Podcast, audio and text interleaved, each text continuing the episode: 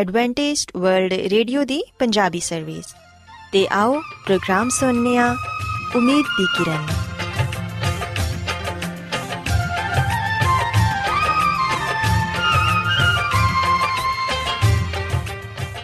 ਸਾਥਿਓ, ਪ੍ਰੋਗਰਾਮ ਉਮੀਦ ਦੀ ਕਿਰਨ ਦੇ ਨਾਲ ਮੈਂ ਤੁਹਾਡੀ ਮੇਜ਼ਬਾਨ ਫਰਾਸਲੀਮ ਤੁਹਾਡੀ ਖidmat 'ਚ ਹਾਜ਼ਰ ਹਾਂ।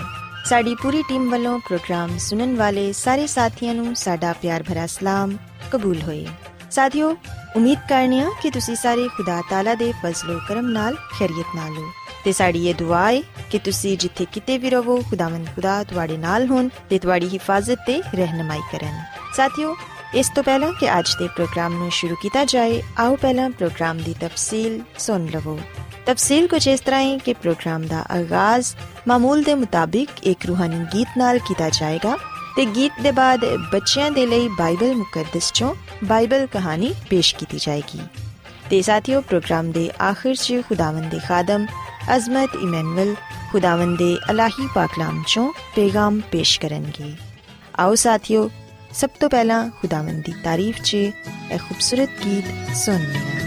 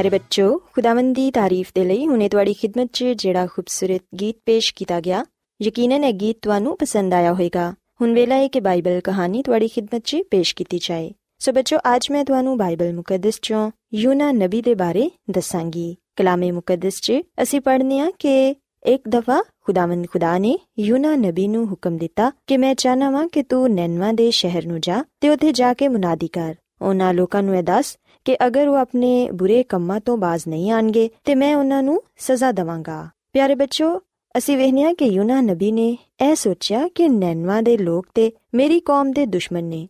ਮੈਂ ਆਪਣੇ ਦੁਸ਼ਮਣਾਂ 'ਚ ਜਾਣਾ ਨਹੀਂ ਚਾਹੁੰਦਾ। ਤੇ ਅਸੀਂ ਵੇਖਿਆ ਕਿ ਉਹਨੇ ਇਹ ਖਿਆਲ ਕੀਤਾ ਕਿ ਮੈਂ ਖੁਦਾ ਦੇ ਹਜ਼ੂਰ ਤੋਂ ਭੱਜ ਕੇ ਦੂਸਰੇ ਮੁਲਕ ਚਲਾ ਜਾਵਾਂਗਾ। ਪਿਆਰੇ ਬੱਚਿਓ ਖੁਦਾਵੰਦ ਨੇ ਉਹਨੂੰ ਇਹ ਹੁਕਮ ਦਿੱਤਾ ਸੀ ਕਿ ਉਹ ਮਸ਼ਰਕ ਨੂੰ ਜਾਏ, ਮਗਰ ਯੂਨਾ ਮਗਰਿਬ ਦੀ ਤਰਫ ਚੱਲ ਪਿਆ।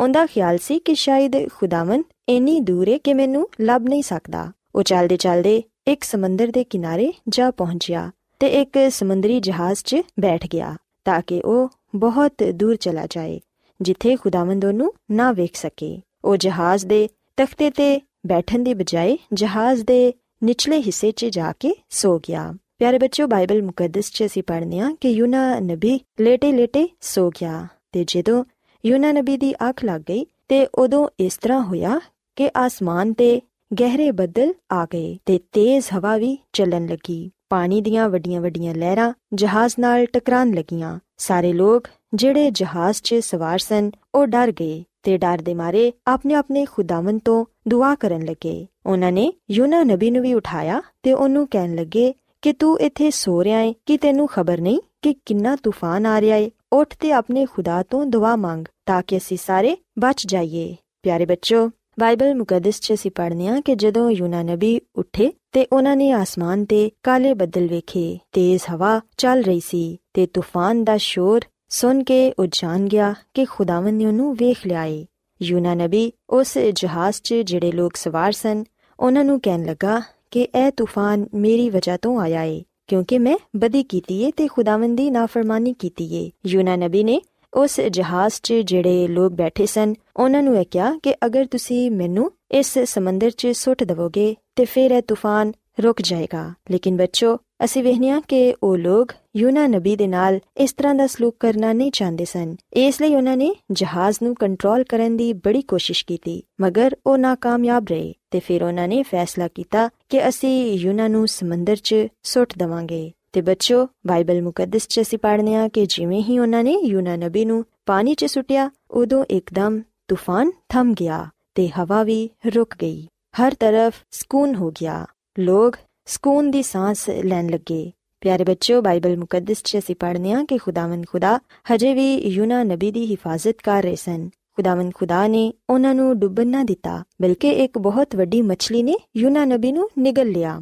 ਇਹ ਹਕੀਕਤ ਹੈ ਕਿ ਮੱਛਲੀ ਦੇ ਪੇਟ 'ਚ ਜ਼ਿੰਦਾ ਰਹਿਣਾ ਕੋਈ ਆਸਾਨ ਗੱਲ ਨਹੀਂ, ਲੇਕਿਨ ਖੁਦਾਵੰਦ ਖੁਦਾ ਨੇ ਯੂਨਾ ਨਬੀ ਨੂੰ ਤੌਬਾ ਕਰਨ ਦਾ ਮੌਕਾ ਦਿੱਤਾ। ਤੇ ਬੱਚੋ ਅਸੀਂ ਵੇਖਿਆ ਕਿ ਉਦੋਂ ਯੂਨਾ ਨਬੀ ਨੇ ਮੱਛਲੀ ਦੇ ਪੇਟ 'ਚ ਆਪਣੀ ਨਾਫਰਮਾਨੀ ਤੇ ਅਫਸੋਸ ਕੀਤਾ ਤੇ ਉਹਨੇ ਸੋਚਿਆ ਕਿ ਖੁਦਾਵੰਦ ਇੱਥੇ ਵੀ ਮੈਨੂੰ ਵੇਖ ਰਹੇ ਨੇ। ਲਿਹਾਜ਼ਾ ਉਹਨੇ ਮਾਫੀ ਮੰਗੀ ਤੇ ਇਹ ਕਿਹਾ ਕਿ ਮੈਂ ਖੁਦਾਵੰਦ ਦੀ ਫਰਮਾਬਰਦਾਰੀ ਕਰਾਂਗਾ। ਪਿਆਰੇ ਬੱਚੋ, ਉਦੋਂ ਯੂਨਾ ਨਬੀ ਨੇ ਖੁਦਾਵੰਦ ਦਾ ਫਰਮਾਬਰਦਾਰ ਰਹਿਣ ਦਾ ਵਾਅਦਾ ਕੀਤਾ ਤੇ ਫਿਰ ਖੁਦਾਵੰਦ ਨੇ ਮੱਛਲੀ ਨੂੰ ਇੱਕ ਕਿਨਾਰੇ ਤੇ ਭੇਜਿਆ ਤੇ ਮੱਛਲੀ ਨੇ ਯੂਨਾ ਨਬੀ ਨੂੰ ਉਸ ਕਿਨਾਰੇ ਤੇ ਉਗਲ ਦਿੱਤਾ। ਇਸ ਵਾਰੀ ਯੂਨਾ ਨਬੀ ਖੁਦਾਵੰਦ ਦੇ ਕਹਿਣ ਤੇ ਨਨਵਾ ਸ਼ਹਿਰ ਨੂੰ ਗਏ। ਤੇ ਉੱਥੇ ਜਾ ਕੇ ਉਹਨਾਂ ਨੇ ਇਹ ਮੁਨਾਦੀ ਕੀਤੀ ਕਿ 40 ਦਿਨਾਂ 'ਚ ਨਨਵਾ ਤਬਾਹ ਹੋ ਜਾਏਗਾ। ਪਿਆਰੇ ਬੱਚੋ, ਅਸੀਂ ਵੇਖਨੇ ਕਿ ਯੂਨਾ ਨਬੀ ਦਿਲੋਂ ਖੁਸ਼ ਸੀ ਕਿ ਉਹਦੀ ਕੌਮ ਦੇ ਦੁਸ਼ਮਣ ਤਬਾਹ ਹੋ ਜਾਣਗੇ। ਲੇਕਿਨ ਅਸੀਂ ਵੇਖਨੇ ਕਿ ਉਸ ਕੌਮ ਦੇ ਲੋਕ ਇਹ ਸੁਣ ਕੇ ਖੌਫਜ਼ਦਾ ਹੋ ਗਏ ਤੇ ਉਹਨਾਂ ਨੇ ਖੁਦਾਵੰਦ ਕੋਲੋਂ ਮਾਫੀ ਮੰਗੀ।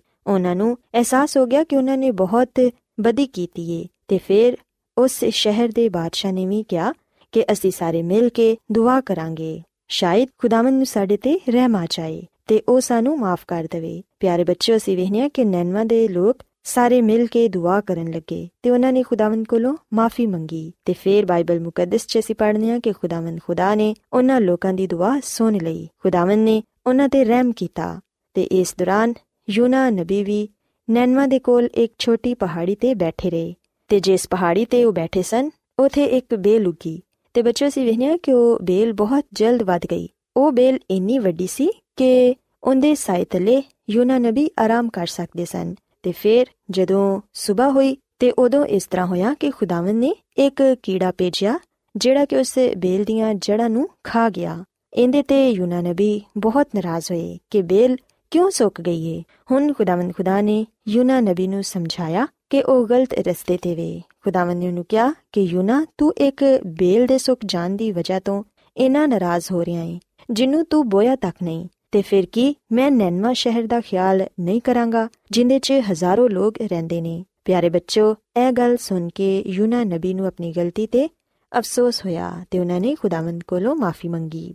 ਸੋ ਬੱਚੋ ਅਸੀਂ ਵੇਖਿਆ ਕਿ ਨੈਨਵਾ ਸ਼ਹਿਰ ਦੇ ਲੋਕਾਂ ਨੇ ਆਪਣੇ ਗੁਨਾਹਾਂ ਦਾ ਇਕਰਾਰ ਕੀਤਾ ਤੇ ਉਹਨਾਂ ਨੇ ਖੁਦਾਵੰਦ ਕੋਲੋਂ ਮਾਫੀ ਮੰਗੀ ਤੇ ਖੁਦਾਵੰਦ ਖੁਦਾ ਨੇ ਉਸ ਸ਼ਹਿਰ ਨੂੰ ਤਬਾਹ ਨਾ ਕੀਤਾ, ਬਲਕਿ ਉਸ ਸ਼ਹਿਰ 'ਚ ਜਿੰਨੇ ਵੀ ਲੋਕ ਸਨ, ਉਹਨਾਂ ਨੂੰ ਬਚਾ ਲਿਆ। ਸੋ ਬੱਚੋ, ਯਾਦ ਰੱਖੋ ਕਿ ਅਗਰ ਅੱਜ ਅਸੀਂ ਵੀ ਸੱਚੇ ਦਿਲ ਨਾਲ ਖੁਦਾਵੰਦ ਕੋਲੋਂ ਮਾਫੀ ਮੰਗਨੇ ਆ ਤੇ ਫਿਰ ਯਕੀਨਨ ਖੁਦਾਵੰਦ ਖੁਦਾ ਸਾਨੂੰ ਮਾਫ ਕਰਨਗੇ।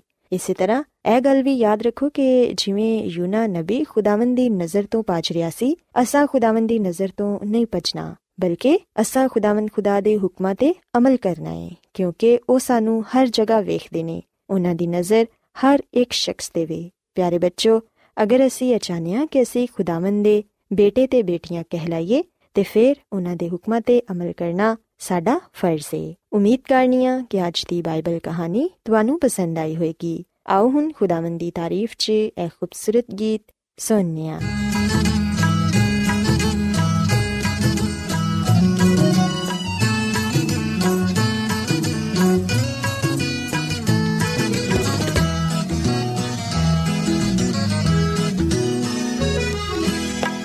ਸਬਰ ਦੇ ਨਾਲ ਆਸ ਰੱਖ ਕੇ ਯਹਵਾ ਦੀ ਕਰਦਾ ਸਾਇਨ ਤਜ਼ਾਰੀ ਤਾਂ ਦੋਸਤ ਨੇ ਮੇਰੇ ਤੇ ਤਰਸ ਖਾ ਕੇ ਸੁਣੀ ਮੇਰੀ ਸਾਰੀ, ਆਹੋ ਜ਼ਾਰੀ।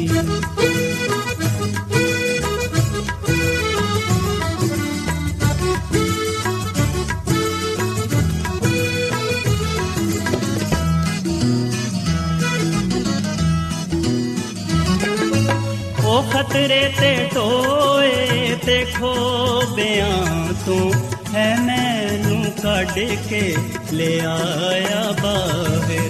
ਉਹ ਖਤਰੇ ਤੇ ਟੋਏ ਤੇ ਖੋਬਿਆਂ ਤੂੰ ਹੈ ਮੈਨੂੰ ਕੱਢ ਕੇ ਲੈ ਆਇਆ ਬਾਹਰ।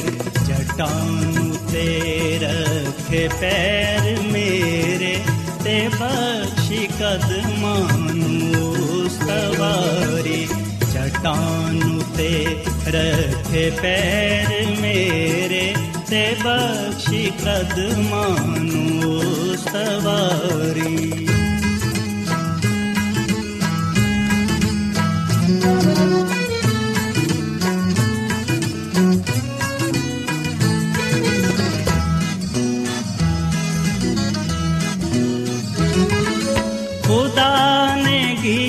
ਇੱਕ ਨਵਾਂ ਸਿਖਾਇਆ ਕਿ ਜਿਸ ਤੋਂ ਹੋਵੇ ਤਾਰੀਫ ਉਸ ਦੀ ਖੁਦਾ ਨੇ ਗੀਤ ਇੱਕ ਨਵਾਂ ਸਿਖਾਇਆ ਕਿ ਜਿਸ ਤੋਂ ਹੋਵੇ ਤਾਰੀਫ ਉਸ ਦੀ ਬਤੇਰੇ ਮੰਨਣਗੇ ਖੌਫ ਉਸ ਦਾ ਤੇ ਆਸ ਰੱਖਣ ਰੱਬ ਉਤੇ ਸਾਰੀ। ਬਤੇਰੇ ਮੰਨਣਗੇ ਖੌਫ ਉਸ ਦਾ ਤੇ ਆਸ ਰੱਖਣ ਰੱਬ ਉਤੇ ਸਾਰੀ।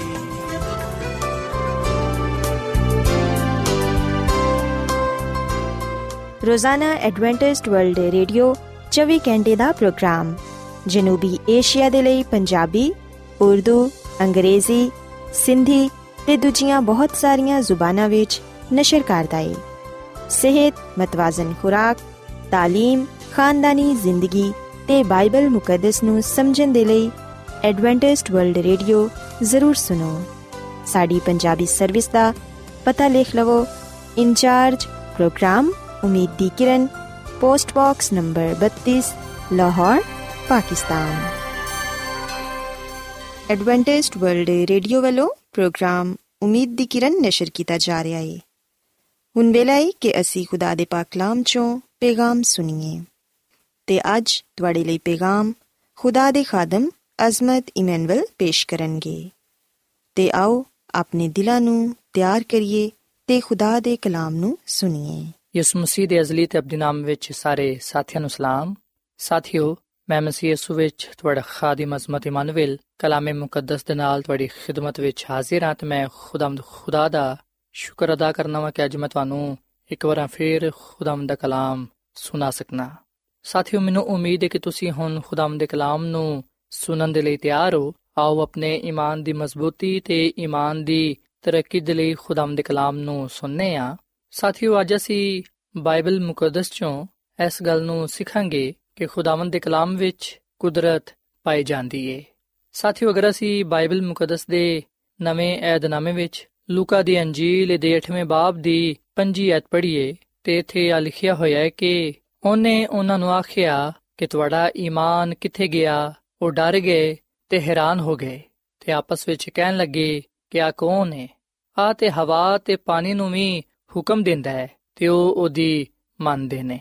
ਸਾਥੀਓ, ਅਸੀਂ ਬਾਈਬਲ ਮੁਕੱਦਸ ਦੇ ਇਸ ਹਵਾਲੇ ਵਿੱਚ ਇਸ ਗੱਲ ਨੂੰ ਪੜਨ ਵਾਲੇ ਤੇ ਜਾਣਨ ਵਾਲੇ ਬਣਨੇ ਆ ਕਿ ਸ਼ਾਗਿਰਦਾਂ ਨੇ ਇਸ ਗੱਲ ਦੀ ਗਵਾਹੀ ਦਿੱਤੀ ਉਹਨਾਂ ਨੇ ਇਸ ਗੱਲ ਦਾ ਇਕਰਾਰ ਕੀਤਾ ਕਿ ਯਿਸੂ ਮਸੀਹ ਦੇ ਕਲਾਮ ਵਿੱਚ ਕੁਦਰਤ ਪਾਈ ਜਾਂਦੀ ਹੈ ਕਿਉਂਕਿ ਹਵਾ ਤੇ ਪਾਣੀ ਵੀ ਉਹਦਾ ਹੁਕਮ ਮੰਨਦੇ ਨੇ, ਯਿਸੂ ਮਸੀਹ ਹਵਾ ਨੂੰ ਤੇ ਪਾਣੀ ਨੂੰ ਵੀ ਹੁਕਮ ਦਿੰਦਾ ਹੈ ਤੇ ਉਹ ਉਹਦੀ ਮੰਨਦੇ ਨੇ।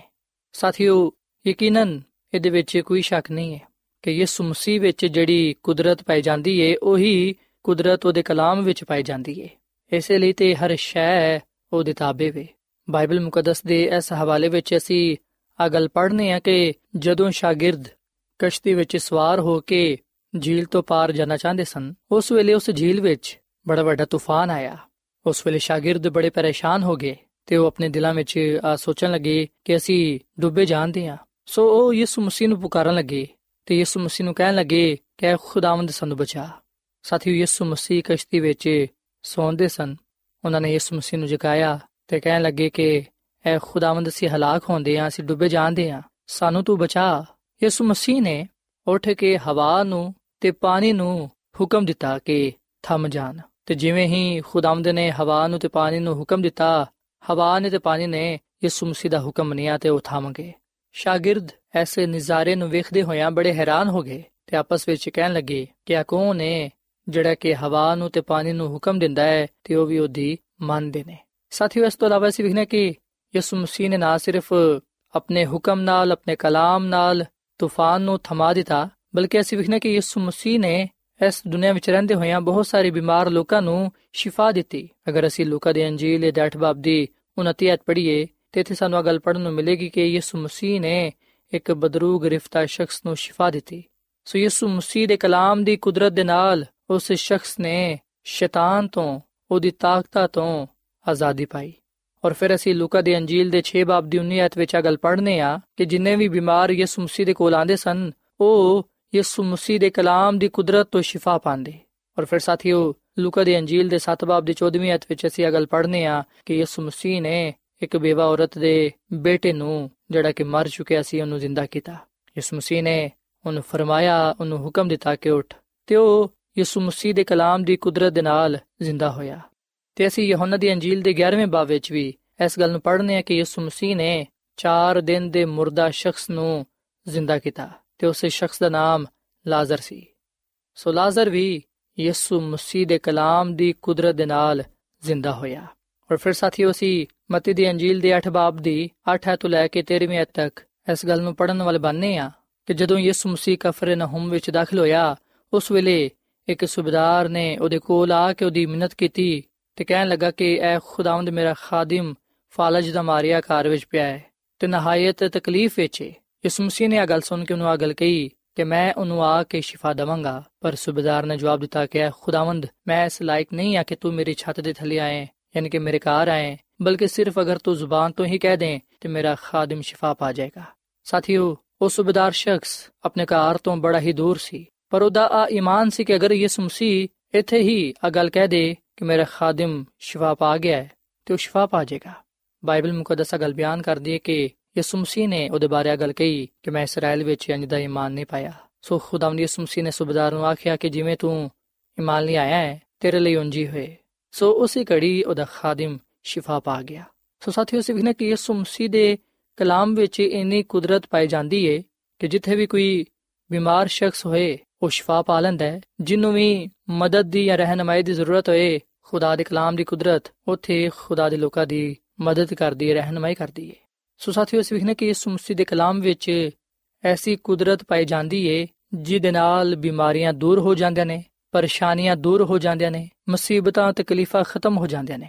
ਸੋ ਜਦੋਂ ਯਿਸੂ ਮਸੀਹ ਦਾ ਕਲਾਮ ਨਾਜ਼ਿਲ ਹੁੰਦਾ ਹੈ, ਉਸ ਵੇਲੇ ਉਹਦੀ ਕੁਦਰਤ ਦੇ ਨਾਲ ਬਿਮਾਰ ਲੋਕ ਸ਼ਿਫਾ ਪਾਉਂਦੇ ਨੇ ਤੇ ਖਾਲੀ ਦਿਲ ਉਹਦੇ ਕਲਾਮ ਦੇ ਨਾਲ ਭਰ ਜਾਂਦੇ ਨੇ। ਸੋ ਸਾਥੀਓ, ਸਾਡੀ ਜਿਹੜੀ ਵੀ ਜ਼ਰੂਰਤ ਹੈ ਉਹ ਯਿਸੂ ਮਸੀਹ ਦੇ ਕਲਾਮ ਦੀ ਕੁਦਰਤ ਦੇ ਨਾਲ ਪੂਰੀ ਹੋ ਜਾਂਦੀ ਹੈ ਔਰ ਫਿਰ ਅਸੀਂ ਵਿਖਨੇ ਕਿ ਬਾਈਬਲ ਮੁਕੱਦਸਾ ਵੀ ਗੱਲ ਬਿਆਨ ਕਰਦੀ ਹੈ ਕਿ ਯਿਸੂ ਮਸੀਹ ਦੇ ਵਸੀਲੇ ਨਾਲ, ਉਹਦੇ ਕਲਾਮ ਦੀ ਕੁਦਰਤ ਦੇ ਨਾਲ, ਆ ਦੁਨੀਆ ਤੇ ਦੁਨੀਆ ਵਿੱਚ ਹਰ ਪਾਈ ਜਾਣ ਵਾਲੀ ਸ਼ੈ ਖਲਕ ਹੋਈ ਹੈ ਸੋ ਜੋ ਕੁਝ ਵੀ ਪੂਰੀ ਕਾਇਨਾਤ ਵਿੱਚ ਪਾਇਆ ਜਾਂਦਾ ਹੈ ਉਹ ਯਿਸੂ ਮਸੀਹ ਦੇ ਵਸੀਲੇ ਤੋਂ ਹੈ ਯਿਸੂ ਮਸੀਹ ਦੇ ਕਲਾਮ ਦੀ ਕੁਦਰਤ ਦੇ ਨਾਲ ਹੈ ਜਿਵੇਂ ਕਿ ਅਸੀਂ ਯਹੋਨਾ ਦੀ ਅੰਜੀਲ ਦੇ ਪਹਿਲੇ ਬਾਬ ਦੀ ਪਹਿਲੀ, ਦੂਜੀ ਤੇ ਤੀਜੀ ਆਇਤ ਵਿੱਚ ਆ ਗੱਲ ਪੜ੍ਹਨੇ ਆ ਕਿ ਇਬਤਦਾ ਵਿੱਚ ਕਲਾਮ ਸੀ ਤੇ ਕਲਾਮ ਖੁਦਾ ਦੇ ਨਾਲ ਸੀ ਤੇ ਕਲਾਮ ਖੁਦਾ ਸੀ।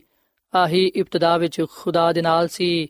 ਸਾਰੀਆਂ ਸ਼ੈਵਾਂ ਉਹਦੇ ਵਸੀਲੇ ਤੋਂ ਪੈਦਾ ਹੋਈਆਂ ਨੇ ਤੇ ਜੋ ਕੁਝ ਵੀ ਪੈਦਾ ਹੋਇਆ ਹੈ ਉਹਦੇ ਚੋਂ ਕੋਈ ਵੀ ਸ਼ੈ ਉਹਦੇ ਬਗੈਰ ਪੈਦਾ ਨਹੀਂ ਹੋਈ। ਉਹਦੇ ਵਿੱਚ ਜ਼ਿੰਦਗੀ ਸੀ ਤੇ ਉਹ ਜ਼ਿੰਦਗੀ ਆਦਮੀਆਂ ਦਾ ਨੂਰ ਸੀ। ਸੋ ਸਾਥੀਓ ਗੱਲ ਸੱਚ ਹੈ ਕਿ ਇਬਤਦਾ ਵਿੱਚ ਕਲਾਮ ਸੀ ਤੇ ਕਲਾਮ ਖੁਦਾ ਦੇ ਨਾਲ ਸੀ। ਤੇ ਕਲਾਮ ਹੀ ਖੁਦਾ ਸੀ, ਆਹੀ ਇਬਤਦਾ ਵਿੱਚ ਖੁਦਾ ਦੇ ਨਾਲ ਸੀ।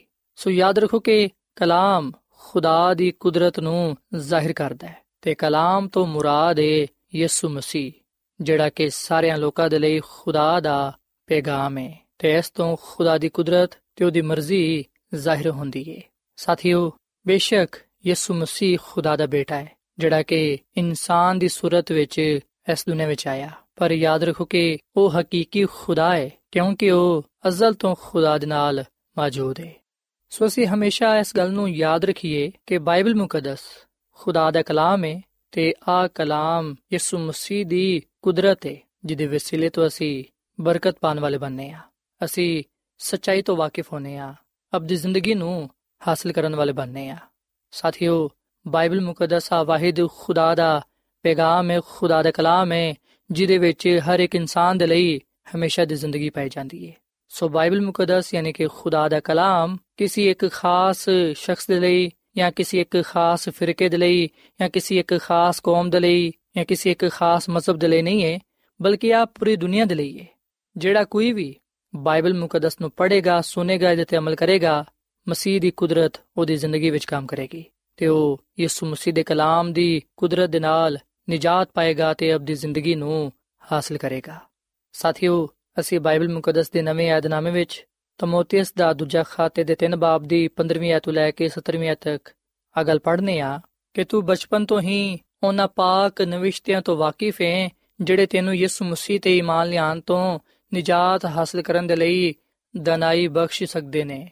ਹਰ ਇੱਕ ਸਹੀਫਾ ਜਿਹੜਾ ਖੁਦਾ ਦੇ ਇਲਹਾਮ ਤੋਂ ਹੈ تعلیم ਤੇ ਇਲਜ਼ਾਮ ਤੇ ਇਸਲਾਹ ਤੇ ਰਾਸਤਬਾਜ਼ੀ ਵਿੱਚ ਤਰਬੀਅਤ ਕਰਨ ਦੇ ਲਈ ਫਾਇਦੇਮੰਦ ਵੀ ਹੈ ਤਾਂ ਕਿ ਮਰਦ ਖੁਦਾ ਕਾਮਿਲ ਬਣੇ ਤੇ ਹਰ ਇੱਕ ਨੇ ਕੰਮ ਦੇ ਲਈ ਬਿਲਕੁਲ ਤਿਆਰ ਹੋ ਜਾਏ ਸੋ ਬਾਈਬਲ ਮੁਕੱਦਸ ਦਾ ਆ ਹਵਾਲਾ ਅਗਲ ਬਿਆਨ ਕਰਦਾ ਹੈ ਕਿ ਬਾਈਬਲ ਮੁਕੱਦਸ ਖੁਦਾ ਦਾ ਕਲਾਮ ਹੈ ਜਿਹਦੇ ਵਿੱਚ ਉਹਦੀ ਕੁਦਰਤ ਵੀ ਪਾਈ ਜਾਂਦੀ ਹੈ ਆ ਸਾਨੂੰ ਦਨਾਈ ਬਖਸ਼ਦਾ ਹੈ ਸਾਡੇ ਈਮਾਨ ਨੂੰ ਮਜ਼ਬੂਤ ਕਰਦਾ ਹੈ ਤਾਂ ਕਿ ਅਸੀਂ ਇਸ ਮਸੀਹ ਤੇ ਮੰਨ ਲਿਆ ਕੇ ਨਜਾਤ ਪਾ ਸਕੀਏ ਖੁਦਾ ਦਾ ਕਲਾਮ ਸਾਨੂੰ تعلیم ਦਿੰਦਾ ਹੈ ਸਾਨੂੰ ਗੁਨਾਹ ਤੋਂ ਪਾਕ ਕਰਦਾ ਹੈ, ਸਾਡੀ ਇਸਲਾਹ ਕਰਦਾ ਹੈ ਤੇ ਰਾਸਤਬਾਜ਼ੀ ਵਿੱਚ ਸਾਡੀ ਤਰਬੀਅਤ ਕਰਦਾ ਹੈ। ਸੋ ਅਸੀਂ ਵਿਖਨੇ ਕਿ ਇਸ ਕਲਾਮ ਵਿੱਚ ਕਿੰਨੀ ਕੁਦਰਤ ਪਾਈ ਜਾਂਦੀ ਹੈ। ਯਿਸੂ ਮਸੀਹ ਦੇ ਕਲਾਮ ਦੀ ਕੁਦਰਤ ਸਾਨੂੰ ਇਸ ਕਾਬਿਲ ਬਣਾਉਂਦੀ ਹੈ ਕਿ ਅਸੀਂ ਕਾਮਿਲ ਬਣੀਏ ਤੇ ਰਾਸਤਬਾਜ਼ੀ ਦੇ ਰਾਹ ਤੇ ਚੱਲ ਸਕੀਏ। ਸੋ ਸਾਥੀਓ, ਅੱਜ ਮੈਂ ਤੁਹਾਡੇ ਸਾਹਮਣੇ ਯਿਸੂ ਮਸੀਹ ਨੂੰ, ਉਹਦੇ ਕਲਾਮ ਦੀ ਕੁਦਰਤ ਨੂੰ ਪੇਸ਼ ਕਰਨਾ ਵਾ, ਤਾਂ ਕਿ ਤੁਸੀਂ ਯਿਸੂ ਮਸੀਹ ਤੇ ਮੰਨ ਲਿਆਓ, ਉਹਦੇ ਕਲਾਮ ਨੂੰ ਕਬੂਲ ਕਰੋ ਤੇ ਉਹਦੇ ਕੋਲ ਬਹੁਤ ਸਾਰੇ ਬਰਕਤਾਂ ਨੂੰ ਪਾਣ ਵਾਲੇ ਬਣੋ। ਸਾਥੀਓ, ਜਿਨ੍ਹਾਂ ਲੋਕਾਂ ਨੇ ਵੀ ਯਿਸੂ ਮਸੀਹ ਨੂੰ ਕਬੂਲ ਕੀਤਾ ਹੈ, ਉਹਦੇ ਕਲਾਮ ਨੂੰ ਆਪਣੇ ਦਿਲ ਵਿੱਚ ਰੱਖਿਆ ਹੈ, ਉਹਨਾਂ ਲੋਕਾਂ ਨੇ ਆਪਣੀਆਂ ਜ਼ਿੰਦਗੀਆਂ ਨੂੰ ਬਦਲਿਆ ਹੈ, ਉਹਨਾਂ ਨੇ ਖੁਦਾ ਕੋਲੋਂ ਬਰਕਤ ਪਾਈ ਏ, ਨਿਜਾਤ ਹਾਸਲ ਕੀਤੀ ਏ, ਤੇ ਉਹ ਅਬਦੀ ਬਾਦਸ਼ਾਹ ਦੇ ਵਾਰਿਸ ਠਹਿਰੇ ਨੇ। ਤੇ ਸਾਥੀਓ, ਖੁਦਾ ਦੀ ਖਾਦਮਾ ਮਿਸ ਜ਼ਲਨ ਜੀ ਵਾਈਟ ਆਪਣੀ ਕਿਤਾਬ ਸ਼ਿਫਾ ਦੇ ਚਸ਼ਮੇ ਦੇ ਸਫਾ ਨੰਬਰ 97 ਵਿੱਚ ਅਗਾ ਲਿਖਦੀ ਏ ਕਿ ਜਿਹੜੀ ਕੁਦਰਤ ਯਿਸੂ ਮਸੀਹ ਵਿੱਚ ਪਾਈ ਜਾਂਦੀ ਏ, ਉਹੀ ਉਹਦੇ ਕਲਾਮ ਵਿੱਚ ਪਾਈ ਜਾਂਦੀ ਏ। ਆਪਣੇ ਕਲਾਮ ਦੀ ਕੁਦਰਤ ਦੇ ਨਾਲ ਹੀ ਉਹਨੇ ਬਦਰੂਆਂ ਨੂੰ ਕੱਢਿਆ, ਆਪਣੇ ਕਲਾਮ ਨਾਲ ਹੀ ਉਹਨੇ ਸਮੁੰਦਰ ਨੂੰ ਥਮਾ ਦਿੱਤਾ, ਆਪਣੇ ਕਲਾਮ ਦੀ ਕੁਦਰਤ ਦੇ ਨਾਲ ਹੀ ਉਹਨੇ ਮੁਰਦਿਆਂ ਨੂੰ ਜ਼ਿੰਦਾ ਕੀਤਾ। ਬਲਕਿ ਵੇਖਣ ਵਾਲਿਆਂ ਨੇ ਵੀ ਅਗਵਾਹੀ ਦਿੱਤੀ ਕਿ ਉਹਦੇ ਕਲਾਮ ਵਿੱਚ ਕੁਦਰਤ ਪਾਈ ਜਾਂਦੀ ਏ, ਕਿਉਂਕਿ ਉਹ ਬੜੇ ਇਖਤਿਆਰ ਦੇ ਨਾਲ ਕਲਾਮ ਕਰਦਾ ਸੀ। ਬਾਈਬਲ ਮੁਕੱਦਸ ਦੇ ਪੁਰਾਣੇ ਅਹਿਦਨਾਮੇ ਦੇ ਨਬੀਆਂ ਤੇ ਉਸਤਾਦਾਂ ਨੇ ਜਿਹੜਾ ਕਲਾਮ ਖੁਦਾ ਨੇ ਕੀਤਾ, ਉਹੀ ਖੁਦਾ ਦਾ ਕਲਾਮ ਮਸੀਹ ਨੇ ਪੇਸ਼ ਕੀਤਾ ਤੇ ਸਾਰੀ ਦੀ ਸਾਰੀ ਬਾਈਬਲ ਮੁਕੱਦਸ ਮਸੀਹ ਯਿਸੂ ਨੂੰ ਜ਼ਾਹਿਰ ਕਰ ਦਈਏ तमाम ਇਲਹਾਮੀ ਨਵਿਸ਼ਤੇ ਸਾਨੂੰ ਇਸ ਤਰ੍ਹਾਂ تسلیم ਕਰਨੇ ਚਾਹੀਦੇ ਨੇ ਜਿਵੇਂ ਖੁਦਾ ਦਾ ਕਲਾਮ ਆ ਨਵਿਸ਼ਤੇ ਮਹਿਜ਼ ਲਖਾਈ ਨਹੀਂ ਨੇ ਬਲਕਿ ਉਹਦੇ ਮੂੰਹ ਦੀਆਂ ਗੱਲਾਂ ਨੇ ਆ ਉਹਦਾ ਕਲਾਮ ਹੈ ਔਰ ਫਿਰ ਖੁਦਾ ਦੀ ਖਾਦਮਾ ਮਿਸਿਸ ਐਲਨ ਜਵਾਈਟਾ ਵੀ ਗੱਲ ਕਹਿੰਦੀ ਏ ਕਿ ਖੁਦਾਵੰਦ ਆਪਣੇ ਸਾਰੇ ਵਾਅਦਿਆਂ ਵਿੱਚ ਸਾਡੇ ਨਾਲ ਸ਼ਖਸੀ ਤੌਰ ਨਾਲ ਕਲਾਮ ਕਰਦਾ ਹੈ ਅਗਰ ਅਸੀਂ ਉਹਦੀ ਆਵਾਜ਼ ਸੁਣਾਂਗੇ, ਤੇ ਫਿਰ ਉਹ ਸਾਡੇ ਨਾਲ ਬਰਾਏ ਰਾਸਤ ਹਮ ਕਲਾਮ ਹੋਏਗਾ। ਉਹਦੇ ਵਾਅਦਿਆਂ ਦੀ ਬਦੌਲਤ ਅਸੀਂ ਖੁਦਾਵੰਦ ਯਿਸੂ ਮਸੀਹ ਕੋਲੋਂ ਫਜ਼ਲ ਤੇ ਕੂਵਤ ਪਾਵਾਂਗੇ। ਸੋ ਸਾਥੀਓ, ਅੱਜ ਮੈਂ ਤੁਹਾਡੇ ਅੱਗੇ ਆ ਅਪੀਲ ਕਰਨਾ ਕਿ ਤੁਸੀਂ ਯਿਸੂ ਮਸੀਹ ਤੇ ਈਮਾਨ ਲਿਆਓ ਤੇ ਉਹਦੇ ਕਲਾਮ ਨੂੰ ਆਪਣੇ ਦਿਲਾਂ ਵਿੱਚ ਰੱਖੋ। ਕਿਉਂਕਿ ਅਸੀਂ ਬਾਈਬਲ ਮੁਕੱਦਸ ਵਿੱਚ ਆ ਗੱਲ ਪੜ੍ਹਨੇ ਆ ਕਿ ਜ਼ਿਆਦਾ ਮੁਬਾਰਕ ਉਹ ਨੇ ਜਿਹੜੇ ਉਹਦੇ ਕਲਾਮ ਨੂੰ ਸੁਣਦੇ ਤੇ ਉਹਦੇ ਤੇ ਅਮਲ ਕਰਦੇ ਨੇ। ਤੇ ਇਸ ਗੱਲ ਦਾ ਜ਼ਿਕਰ ਅਸੀਂ ਲੂਕਾ ਦੀ ਅੰਜੀਲ ਦੇ 11ਵੇਂ ਬਾਬ ਦੀ 28ਵੀਂ ਅਧ ਵਿੱਚ ਪਾਨੇ ਆ ਸੋ ਸਾਥੀਓ, ਮੇਰਾ ਈਮਾਨ ਹੈ ਕਿ ਜਦੋਂ ਤੁਸੀਂ ਯਿਸੂ ਮਸੀਹ ਤੇ ਮੰਨ ਲਿਆਓਗੇ, ਉਹਦੇ ਕਲਾਮ ਨੂੰ ਆਪਣੇ ਦਿਲਾਂ ਵਿੱਚ ਰੱਖੋਗੇ, ਉਸ ਵੇਲੇ ਯਕੀਨਨ ਤੁਸੀਂ ਆਪਣੀਆਂ ਜ਼ਿੰਦਗੀਆਂ ਵਿੱਚ, ਆਪਣੇ ਖਾਨਦਾਨਾਂ ਵਿੱਚ, ਆਪਣੀ ਕਲੀਸਿਆਵਾਂ ਵਿੱਚ ਖੁਦਾ ਦੀ ਕੁਦਰਤ ਨੂੰ ਵੇਖਣ ਵਾਲੇ ਬਣੋਗੇ। ਉਹਦੀ ਤਾਕਤ ਨੂੰ ਮਹਿਸੂਸ ਕਰ ਸਕੋਗੇ, ਜਿਹਦੇ ਵਸਿਲੇ ਨਾਲ ਅਸੀਂ ਨਜਾਤ ਪਾਣੇ ਆ ਬਿਮਾਰੀਆਂ ਤੋਂ ਸ਼ਿਫਾ ਪਾਣੇ ਆ ਤੇ ਆਪਣੀ ਜ਼ਿੰਦਗੀ ਨੂੰ ਹਾਸਲ ਕਰਨ ਵਾਲੇ ਬਣਨੇ ਆ ਸੋ ਸਾਥੀਓ, ਇਸ ਵੇਲੇ ਮੈਂ ਤੁਹਾਡੇ ਨਾਲ ਮਿਲ ਕੇ ਦੁਆ ਕਰਨਾ ਚਾਹਨਾ ਆਓ ਅਸੀਂ ਖੁਦਾਵੰਦ ਦੇ ਅੱਗੇ ਆ ਦੁਆ ਕਰੀਏ ਕਿ ਉਹ ਸਾਨੂੰ ਆਪਣੇ ਕਲਾਮ ਦੇ ਨਾਲ ਭਰ ਦੇਵੇ ਤਾਂ ਕਿ ਉਹਦੀ ਕੁਦਰਤ ਸਾਡੀਆਂ ਜ਼ਿੰਦਗੀਆਂ ਵਿੱਚ ਕੰਮ ਕਰੇ ਤੇ ਸਾਡੀਆਂ ਜ਼ਿੰਦਗੀਆਂ ਤੋਂ ਉਹਦਾ ਜਲਾਲ ਜ਼ਾਹਿਰ ਹੋਏ। ਸੋ ਆਓ ਸਾਥੀਓ, ਅਸੀਂ ਦੁਆ ਕਰੀਏ। ਮਸੀਹ ਯਸੂ ਵਿੱਚ ਸਾਡੇ ਜ਼ਿੰਦਾ ਅਸਮਾਨੀ ਬਾਪ, ਅਸੀਂ ਤੇਰੇ ਹਜ਼ੂਰਾਨੇ ਆ ਤੇਰੇ ਨਾਮ ਨੂੰ ਇੱਜ਼ਤ ਤੇ ਜਲਾਲ ਦੇਨੇ ਆ ਕਿਉਂਕਿ ਤੂੰ ਹੀ ਤਾਰੀਫ ਤੇ ਤਮਜੀਦ ਦੇ ਲਾਇਕ ਹੈ। ਐ ਖੁਦਾਵੰਦ, ਤੂੰ ਸਾਨੂੰ ਆਪਣੇ ਕਲਾਮ ਦੇ ਨਾਲ ਭਰ ਦੇ, ਤਾਂ ਕਿ ਅਸੀਂ ਗੁਨਾਹ ਤੋਂ ਦੂਰ ਰਹੀਏ ਤੇ ਤੇਰੇ ਕੋਲੋਂ ਆਪਣੀ ਜ਼ਿੰਦਗੀ ਪਾ ਸਕੀਏ। ਤੇਰਾ ਕਲਾਮ, ਜਿਹੜਾ ਕਿ ਸਾਡੇ ਕਦਮਾਂ ਦੇ ਲਈ ਚਰਾਗ ਤੇ ਰਾਹ ਦੇ ਲਈ ਰੋਸ਼ਨੀ ਹੈ, ਇਹਦੇ ਲਈ ਅਸੀਂ ਤੇਰਾ ਸ਼ੁਕਰ ਅਦਾ ਕਰਨੇ ਆ। ਐ ਖੁਦਾਵੰਦ, ਸਾਨੂੰ ਆਪਣੇ ਕਲਾਮ ਦੇ ਮੁਤਾਬਿਕ ਇਸ ਦੁਨੀਆ ਵਿੱਚ ਜ਼ਿੰਦਗੀ گزارਣ ਦੀ ਤੌਫੀਕ ਦੇ, ਤਾਂ ਕਿ ਸਾਡੀਆਂ ਜ਼ਿੰਦਗੀਆਂ ਤੋਂ ਤੂੰ ਹੀ ਜਾਣਿਆ ਜਾਏ ਤੇ ਪਹਿਚਾਨਿਆ ਜਾਏ। ਅੱਜ ਦੇ ਕਲਾਮ ਦੇ ਵਸਿਲੇ ਨਾਲ ਸਾਨੂੰ ਬੜੀ ਬਰਕਤ ਦੇ, ਕਿਉਂਕਿ ਇਹ ਸਭ ਕੁਝ ਮੰਗਲਾ ਨੇ ਆ ਯਿਸੂ ਮਸੀਹ ਦੇ ਨਾਮ ਵਿੱਚ। ਆਮੀਨ। ਐਡਵੈਂਟਿਸਟ ਵਰਲਡ ਰੇਡੀਓ ਵੱਲੋਂ ਪ੍ਰੋਗਰਾਮ ਉਮੀਦ ਦੀ ਕਿਰਨ ਨਿਸ਼ਰ ਕੀਤਾ ਜਾ ਰਿਹਾ ਸੀ। ਉਮੀਦ ਕਰਨੇ ਆ ਕਿ ਅੱਜ ਦਾ ਪ੍ਰੋਗਰਾਮ ਤੁਹਾਨੂੰ ਪਸੰਦ ਆਇਆ ਹੋਵੇਗਾ। ਆਪਣੀ ਦੁਆਇਆ ਦੁਰਖਾਸਤਾਂ ਦੇ ਲਈ ਤੇ ਬਾਈਬਲ ਮੁਕੱਦਸ ਨੂੰ ਜਾਣਨ ਦੇ ਲਈ ਤੁਸੀਂ ਸਾਨੂੰ ਇਸ ਨੰਬਰ ਤੇ WhatsApp ਕਰੋ। ਨੰਬਰ ਨੋਟ ਕਰ ਲਵੋ 001 747 281 2849 ਸਾਥਿਓ, ਤੁਸੀਂ ਸਾਡੇ ਪ੍ਰੋਗਰਾਮ ਇੰਟਰਨੈਟ ਤੇ ਵੀ ਸੁਣ ਸਕਦੇ ਹੋ। ਸਾਡੀ ਵੈਬਸਾਈਟ ਹੈ www.awr.org ਕੱਲ ਇਸੇ ਵੇਲੇ ਤੇ ਇਸੇ ਫ੍ਰੀਕਵੈਂਸੀ ਤੇ ਫੇਰ ਤੁਹਾਡੇ ਨਾਲ ਮੁਲਾਕਾਤ ਹੋਏਗੀ। ਹੁਣ ਆਪਣੀ ਮੇਜ਼ਬਾਨ ਫਰਾਜ਼ ਸਲੀਮ ਨੂੰ ਇਜਾਜ਼ਤ ਦਿਓ। ਖੁਦਾ ਹਾਫਿਜ਼।